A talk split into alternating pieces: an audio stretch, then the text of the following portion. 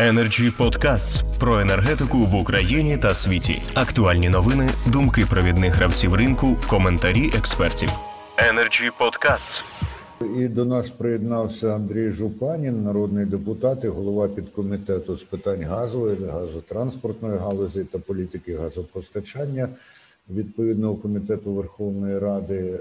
Пане Андрію, я прошу вас до слова. Ви не чули частини нашої дискусії, але, очевидно, з того, що встигли почути, можете зробити висновок, що оцінка презентованого документу переважно негативна. Що ви скажете на це?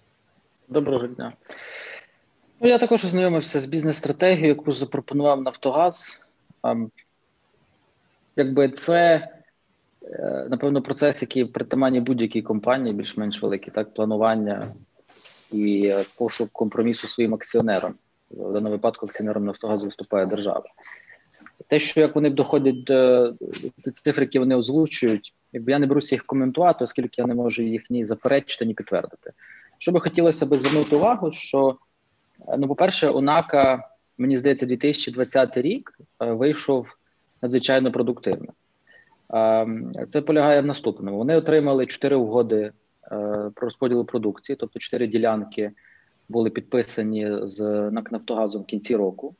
Окрім цього, вони отримали в розробку «Шельф Чорного моря» рішенням Кабінету міністрів. І окрім цього, вони ще отримали, вони викупили проект «Юзівська», який раніше належав, ну, його розробляла компанія Shell. Тому, в принципі, за наявності такого ресурсу можна, ну, і варто очікувати від НАК «Нафтогазу», що вони покажуть результат. Для мене результатом, напевно, було би покриття абсолютно повністю власного споживання власним видобутком газу. Тобто, якщо ми говоримо, що Україна споживає сьогодні тридцять мільярдів кубометрів, а, вироб... а до... дістаємо ми з наших надр двадцять мільярдів, п'ять приватні, п'ятнадцять НАК, то от НАК, враховуючи той карт-бланш, який він зараз отримує, то абсолютно було би логічно спитати від цієї компанії за наступні, напевно, п'ять років щонайменше, ну, можливо, десять, для того, щоб розробити ці родовища, закрити повністю е, споживання власним газом. Можливо, навіть стати і експортером природного газу. Тому що ми ж розуміємо, що Україна, да, це було давно, це історичні факти, але все одно, коли раніше ми, ми видобували по сімдесят мільярдів кубометрів. І начебто в нас є перспективи. Тому це перше, якби, і на що я буду звертати увагу, тобто, знаючи, які карти ми видали в руки на Нафтогазу, десь, насправді, це були більше рішення уряду, тому що всі ці процеси, вони координувалися урядом, і тут уряд, я бачу, просто надає таку величезний кредит довіри до Нафтогазу. Я не сумніваюся, що ця програма буде затверджена, програма розвитку Нафтогазу. Однак це варто, знаєте, тепер пригадувати, і щоб потім ми могли, ну, конкретно за це питати, тому що насправді кредит довіри виданий величезний. Друге, що мене схвилювало, це те, що НАК шукає якісь варіанти, які не є варіанти для ведення бізнесу, які не є його профільною діяльністю.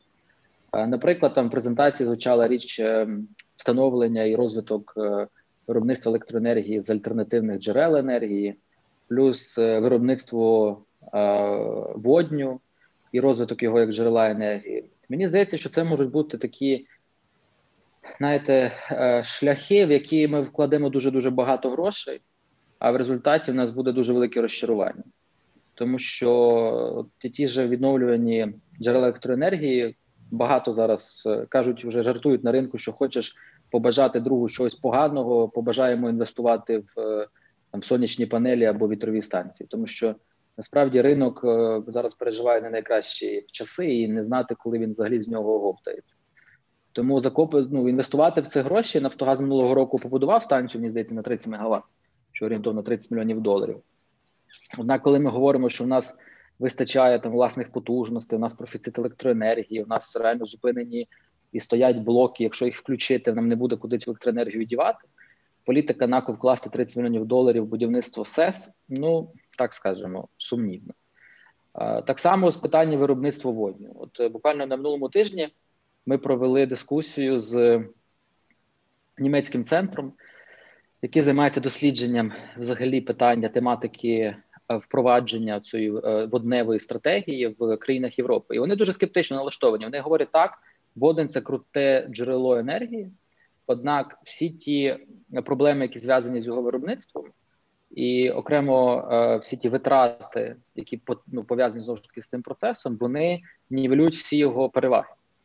І е, насправді вони дуже скептично, вони говорять, що єдиний, напевно, можливий варіант використання водню – це використання водню для сталепливильних заводів, оскільки там потенційно за правильної економіки саме цей водень може бути дешевше, ніж електроенергія, і за рахунок масштабів. Але навіть для електромобілів вони вважають, що це вже ну, історія вона в минулому, е, тому що для виробництва водню потрібна електроенергія, а виходить, е, що ту ж електроенергію машина використовує там, власне, для, для, для руху, їй не потрібно робити дві дії.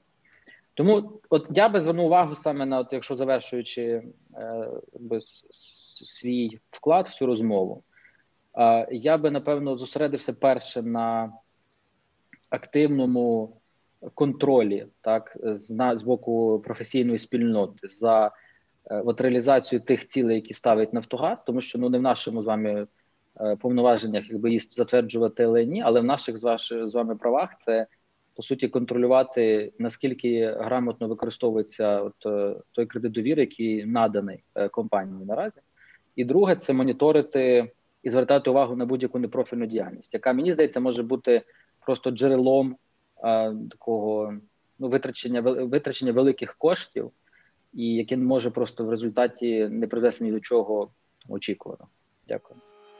Energy Club. Пряма комунікація енергії.